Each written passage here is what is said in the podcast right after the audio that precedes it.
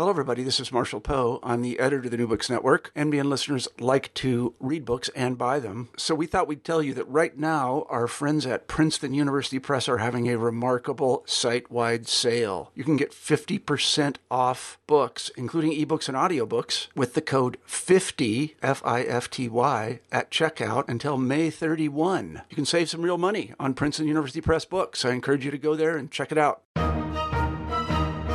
This is Jay Lockenauer, welcoming you to another installment of New Books in Military History. With me today is Vanya Bellinger, the author of Maria von Clausewitz, the woman behind the making of On War, the famous treatise on military strategy by Carl von Clausewitz.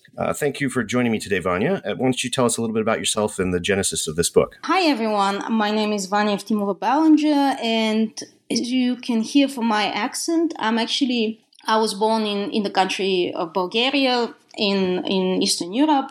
I'm a journalist. My background is in journalism.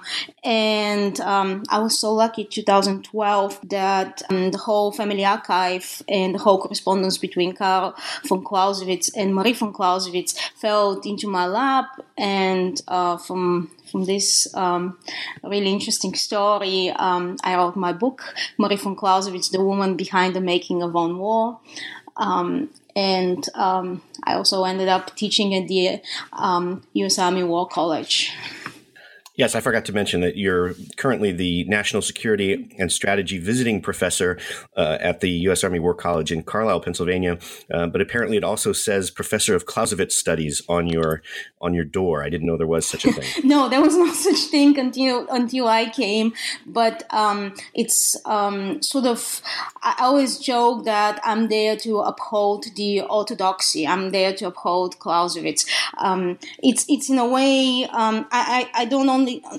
I'm not only teaching at the school, I'm also researching new documents on Carl von Clausewitz. I'm working on a new book. So also I'm trying very hard to share my knowledge, all these new ideas all these new things that I discovered.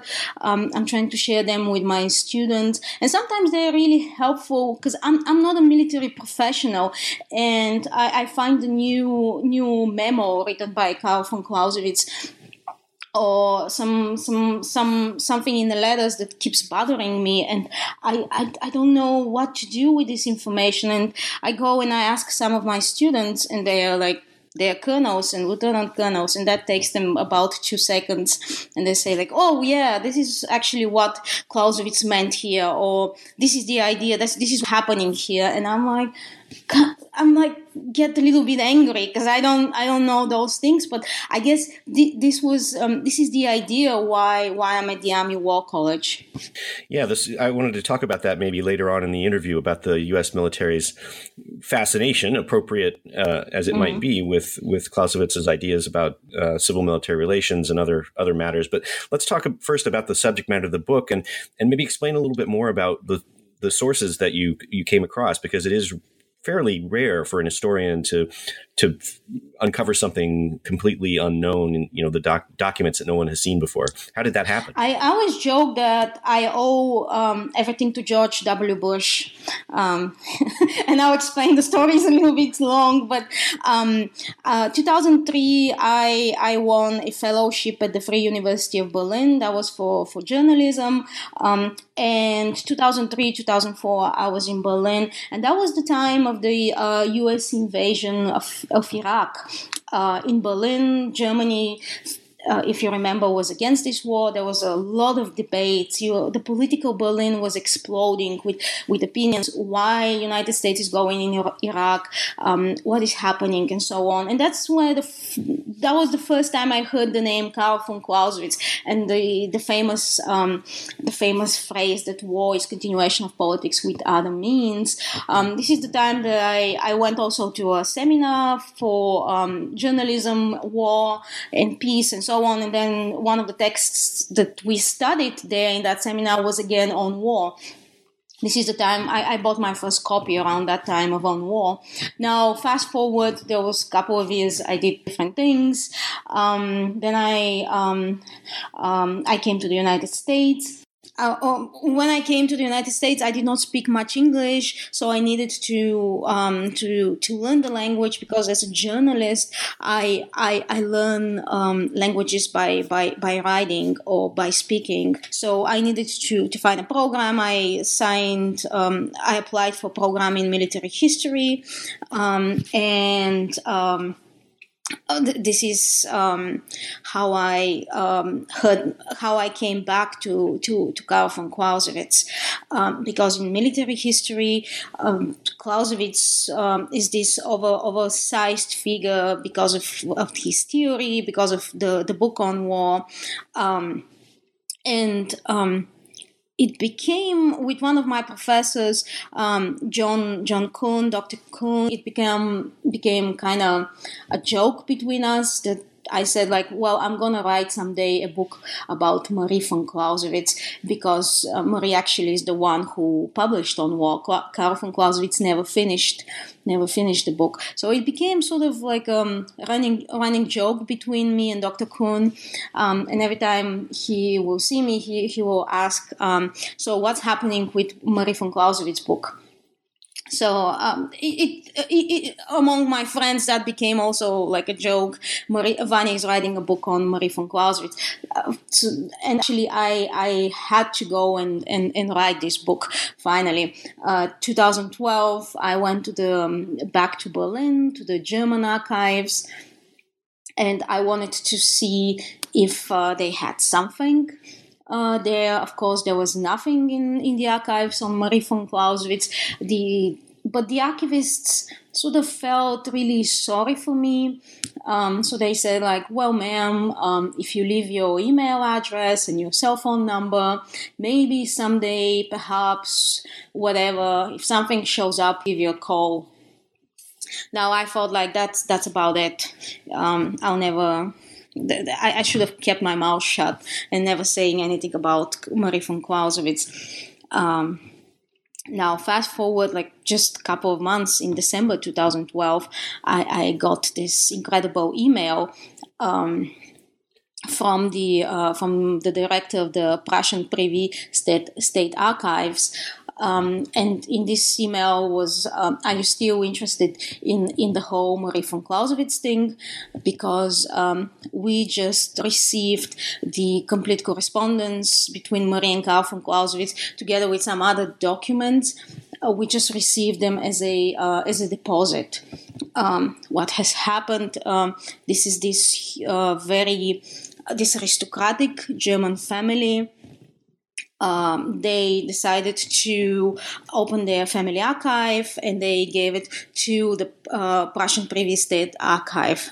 Now, the family, the Butler family, they are direct descendants from Marie's brother Fritz von Brühl. Marie and Carl von Clausewitz did not have any children, so everything went to Marie's brother. And then Marie's brother did not have any sons. He had only daughters. And then the daughters had daughters, and so on. So the family name was lost. The name was lost. People basically never really thought to look for those papers. Not even I was not also not thinking, maybe I should go and call back the family. Maybe I should look at the family tree and see who might have something. No, I was just really lucky. Oxford University Press, they learned that I had those letters, that I've been working on these letters, and I was thinking to write a biography of Marie von Clausewitz. So Oxford University Press offered me a book contract, all these incredible things happened. So sometimes I joke that I'm like Forrest Gump in this story. I just keep running. Like, things just keep happening, and I'm just like relentless, and I just try to do my best. I just keep running. I think that's an important lesson too for aspiring historians, that it's both a combination of persistence, which is required, but also serendipity plays a huge role in how you define your topics, and obviously the availability of these letters is an important factor here. She this raises the issue that you discuss in the book, that in some ways Carl and Maria, because of her aristocratic background, are an unlikely match. I mean, Carl has a faun in his name, but he's really from a lesser family, yeah. Whereas Maria comes from a really eminent family. Yes, exactly. If 1802, when they met, they came from two different worlds. She was this granddaughter of Heinrich von Brühl. Heinrich von Brühl was an incredibly important figure in the 18th century Europe. He was the prime minister of Dresden, prime minister of Saxony, the Kingdom of Saxony. If you ever been to Dresden, this incredibly beautiful city, when you walk, most of the buildings they were built during the tenure of Heinrich von Brühl. Also, when you go in the Zwinger, in the palace in Dresden, and you see all this nice that marvelous section of Renaissance paintings, they also most of them come from the time of Heinrich von Brühl. Now, Heinrich von Brühl also kind of almost destroyed the Saxon government, you know, like his expenditure ruined the Saxon's budget. So this is why he's like such a controversial figure. In a really strange twist of fate, Maurice's father, he went to serve in the Prussian court, and he was the governor of the royal children of the crown prince, and later the King Friedrich Wilhelm III. This is the king who was so important for Clausewitz's life. He was that figure that played such a huge role in Marie and Carl's life. Marie actually grew up just next door to this crown prince. Now, Clausewitz, Carl von Clausewitz on the other side, we know that this von, which is the lowest possible title in Germany, noble title, that was actually absolutely fake. There's no way around it. His father wanted to serve in the army. Carl von Clausewitz's family, they were Lutheran priests, Lutheran ministers and theologians. But his father wanted to serve in the army. That was the time of Frederick the Great. But of course, to serve in the army as an officer, you had to be noble. And Clausewitz's father was not. What happened is the 7 Years' War, there was a huge casualties. Prussia took huge casualties. So Frederick the Great kind of needed to relax the standard and accept officers who were people from the middle classes. This is how Clausewitz's father became an officer, and after because he tasted privilege, he saw how many doors opened to him with this phone. He kept the title. And if someone will challenge, he will say, like, did I serve as an officer? Yes, I served as an officer. So the king knew that I'm noble. Like, are you going to challenge the king? But we know from all the documents that Clausewitz was not noble. So when Marie and Carl met, they came from two completely different worlds. But at the same time, that tells us something about Clausewitz, that he had this incredible drive, this incredible ambition to marry this woman who was not his equal, that he wanted to belong to this elite, he wanted to belong to this world. So this tells us the incredible drive, the incredible ambition Clausewitz had. So your book tells the story of their relationship, and it's really fascinating, you know, quite apart from the military history, but just the relationship, again, given the unequal status, they're both intellectuals, which perhaps was uncommon. And the way that you describe the relationship is, please do describe it again for our listeners, but then also address this issue of, do you think she was exceptional? Was she representative of a certain kind of woman, or their relationship represented a certain kind of possibility in this? In 18th and 19th century, aristocratic women, they were better educated, better prepared for this life, basically because there was this expectation that they should be able to help their husbands to rise to rise in the military or in civil service. So basically, aristocratic women were very well educated with this purpose in mind. But Marie was actually even more exceptional than this, because not only her family was very well educated, had big dreams for her, but she was herself was very, very interested in the arts, in culture. She was a very political woman. She was a woman who lived who lived for politics, who lived to know politics, to influence politics, to know people. So that was really her thing. And of course, this is something that drew Clausewitz. Clausewitz was coming from the provinces. He was this officer from the provinces who sort of never seen things like this.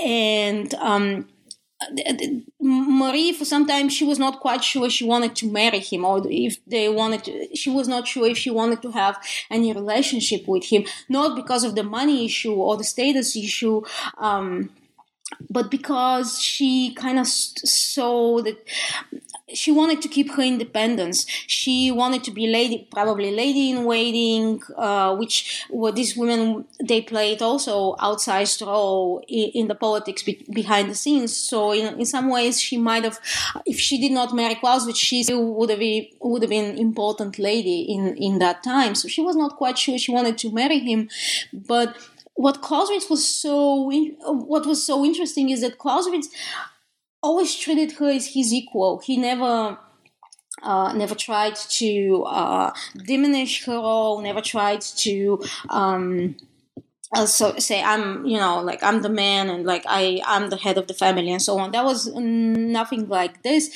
Now, partially because he really depended on her, because he did not have any connections. He did not have knowledge how to get around in these circles. He did not know much about politics in the beginning of his life. So this is this really interesting dynamic. And then he actually incorporated her in much of his work. He really relied on her. We have so many of the manuscripts are actually written in Marie's handwriting. Not to say that he probably dictated many of the things, but she actually, especially at the end of their lives, she really wanted him to get the attention, recognition, and so on as a writer, as a scholar. So she will sometimes just go and produce new copies of his writings, because he was really messy writer. So she will try to help him, and she was constantly, especially at the end of their lives, she really wanted him to publish On War while he was still alive, really publish On War, get all the attention, get all the recognition, and go into politics. She really wanted him to become either a foreign minister or apply his ideas into a real life and move Europe, European politics. That's how she saw him. And that's where she's particularly well placed, because politics at this time was essentially courtly politics, and that was where her and her family connections would have come in. So I think what I took out of the book, and you can correct me if I'm reading too much into this, but the kind of crude interpretation of Maria and the publication of the work in the past was that this great man wrote this book, and then the wife, maybe she changed it, maybe she meddled in the authorship at some level, and we need to figure out how much she kind of affected the work, but. When you tell your story, it's clear that she's influencing it from the very beginning and almost to the point of co-authorship. Yes, but of course, let me be a little bit clear. She, of course, was the junior partner. Clausewitz was the big brainiac and the big brain and the big ideas. So what we see is Clausewitz wanted to be a writer. Like, he wanted to, very early on, he wanted to be, we have probably 1809, 1810, where he tries for the very first time to write something similar to On War. We have like very early manuscripts. So he wanted to explore war as a phenomenon. That was very early on in, on his mind. He wanted to work on these ideas. But in a way, he also understood the limits of his own limits, and he knew that he needed someone to help him develop these ideas. Clausewitz was really good when he mostly he developed his ideas while he was debating.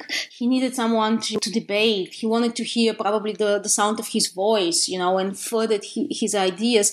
That's why we also see in many of the manuscripts that he writes on the right side. Then he debates with someone, mostly Marie.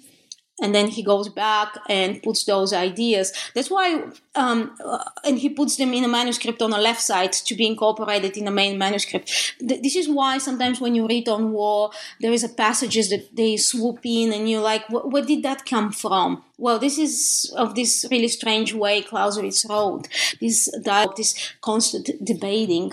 So...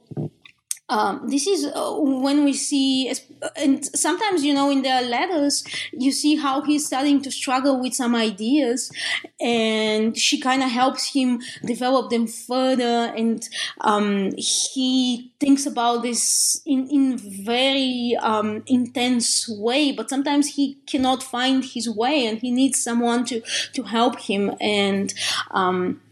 Also, he used her for research. Sometimes in one of the letters, he called her that she was staff officer, that she was like someone that basically was doing a heavy lifting, like the routine work and so on. But she had also very specific ideas about On War and what On War is. And... this is there is this whole idea that like Marie just basically did not know what she was doing when he died, and she went and just published the work how it was. Actually, no, she had this idea. She did not. That was on purpose that she decided to publish the book like it was, because she realized if she starts editing, heavily editing, she might try putting her own ideas into the text. This is what actually happened in 1850s with the second edition of On War, where Marie's brother, after her death, Marie's brother Fritz von Brühl, he published a second edition, and he fixed many of the grammatical errors and so on. He fixed all these things. But at the same time, he actually went to much heavier editing, and he actually changed some of the passages about civil-military relations, because he thought like, "Wow, Clausewitz got that part wrong. Let me help you, Clausewitz." So this is why she insisted on publishing the manuscripts the way they were found, because if people just cannot help themselves, this is this humility. Like I would probably try to put my own ideas into the text if I'm allowed to. But there is the other idea that she had, and it was like. People had to be reminded this is unfinished text, and you have to debate it. You have to think about this text. It's not like a Saint Paul's letters to the Christians. It's not the Bible. It's a text to be debated, a text to be wrestled with. And she thought like if people question this text, if they debate this text, if they wrestle with this text, they probably will understand war better. They probably will understand this phenomenon much, much better. So this is why she tried to uphold this Clausewitz idea that theory should be descriptive, not prescriptive. Interesting. There was another fascinating part of the book I thought was Clausewitz's time in exile when he's in the service of the Russians during the Napoleonic Wars, focusing on Maria instead of Carl gives you a lot greater insight into kind of domestic politics in Berlin and what's happening, in this tense situation with the French and between France and Prussia. Yes, Clausewitz is all the heroic part, he is in Russia, he is in Vitebsk, he fights in Smolensk, he fights in Borodino, he sees Moscow burning, that's like all these great things, while Marie is actually left behind and she has to face the music, she has to pay the bill for his decision. And in many ways, the letters sort of tell us how complicated the whole thing was. And to explain to our listeners, Napoleon decided 1812 to go to Russia. Prussia was on his path to Russia. So the Prussian king had two equally bad options. Either French troops are gonna march through Prussia as enemies, or they'll be allies. They'll march as allies, but he has to give them Prussian forces. So a Prussian part of the Prussian army has to go and fight for Napoleon in Russia. So this is Clausewitz.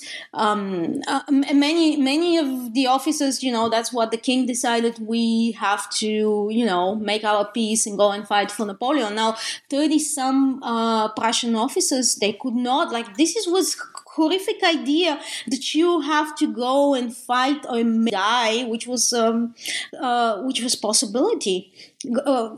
Quite a real possibility to die for Napoleon, to secure Napoleon's grip over Russia, over Europe. So many of them just basically not only resigned, because there was people who resigned and said, I just can't do it, but they resigned and they left for Russia to fight for Russia, basically fighting against their own country, against their own countrymen. And then we see how that plays into the politics back home, how this decision drives people who used to be friends, how they find themselves on the opposite on the opposite sides, and it's very personal for most of them, However, no one expected that Napoleon, that the Russian campaign actually will end up so soon. Actually, this is one of the things that I did not realize until I read the letters, that everybody expected this war will be for a couple of years. So sort of things went really, really quickly. Clausewitz thought he's going to be gone for a couple of years. Marie actually thought at some point that she will go and join him in Russia, and they're going to stay in Russia forever. So it's very interesting dynamic that we see in this period. And a very uncomfortable situation for the wife of a traitor, essentially, and someone who's so closely connected with the court has to face that, as you said, kind of face the music, face those people that her husband has betrayed. So one other thing, I don't want to get you in trouble, so you'll choose your words carefully. But obviously, the U.S. Army's fascination with Clausewitz has always struck me, and I wondered if, as an instructor at the War College, what kind of insights you have there. Now, first I should, because I'm a government worker right now, and I should say that those are my opinions, and they do not express the positions of DOD or the U.S. government. So these are my personal opinions, Vanya Bellinger. I think Clausewitz... Well, we all know Clausewitz is more quoted than read, and that's something that I constantly see every day, that people sort of just put one quote from Clausewitz and everything will be okay. And no matter if that quote actually... Sometimes I see quotes that have nothing to do with the text, but people just like to put those quotes thinking I have Clausewitz here, I'm safe. So the fascination with Clausewitz, so this is one of the things, the fascination with Clausewitz is basically that, you know, you just put Clausewitz and everything will be fine, while people often do not really understand what he was talking about. And then there is this, so you can, the part of the fascination is that you can read everything what you want to read with Clausewitz, in Clausewitz. Like many people just read their own ideas in Clausewitz. And yeah, this is, and because the text is so, well, there is this idea that the text is so hard and nobody understands it, and so no one's going to challenge you, you know. Just put the Clausewitz quote and everything will be okay, because no one understands that text anyway. So, yeah. So this is one of the... this is one of the problems with Clausewitz. Now, of course, you know, people, like, kind of, sometimes my students are so afraid to quote Clausewitz in front of me because I can slap them right away with, no, that's not what he meant, and in another text he meant this, and so on. So it's like really interesting dynamic in the classroom. At the same time, and that's been my experience, if you give more context, if you explain the times and the ideas and the roots of the ideas better, actually the students, they actually start thinking like, wow, he was actually a real officer. He was a guy who had this incredible experience, maybe not a genius, but someone who had real experience, incredible experience, and he fought long and hard on this idea. So maybe we can actually find something practical in these texts. So, and then I had several great papers on Clausewitz where people like took their freedom to go into the text, to debate the text, to wrestle with the text, and probably come to ideas that, you know, they will never come to them before. So this is... I always try to go and read this text and try to wrestle with this text. Try to be more like Marie, like take more from Marie, to wrestle with this text, think about this text. And I had several really, really good papers coming from students that fought and wrote, you know, and used Clausewitz the way, and On War the way it was supposed to be.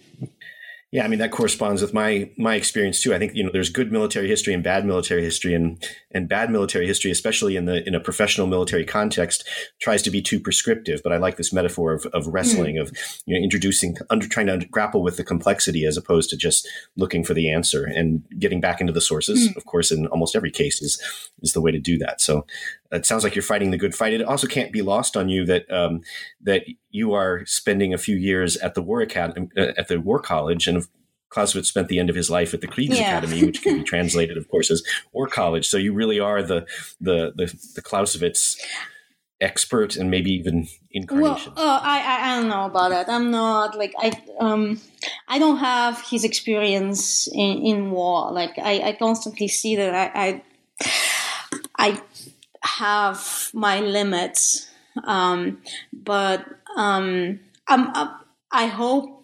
I always say, you know, it's not only Clausewitz. I talk always about Scharnhorst, Gerhard von Scharnhorst, who was Clausewitz's mentor. And Scharnhorst was the guy, when Clausewitz first went to the military academy in Berlin, he almost failed it because he was not prepared like everybody else. So Scharnhorst is the guy who saw Clausewitz's talent, took him under his wing, and Clausewitz after that graduated on top of his class. Surprise. When you have great mentors, that's what happens.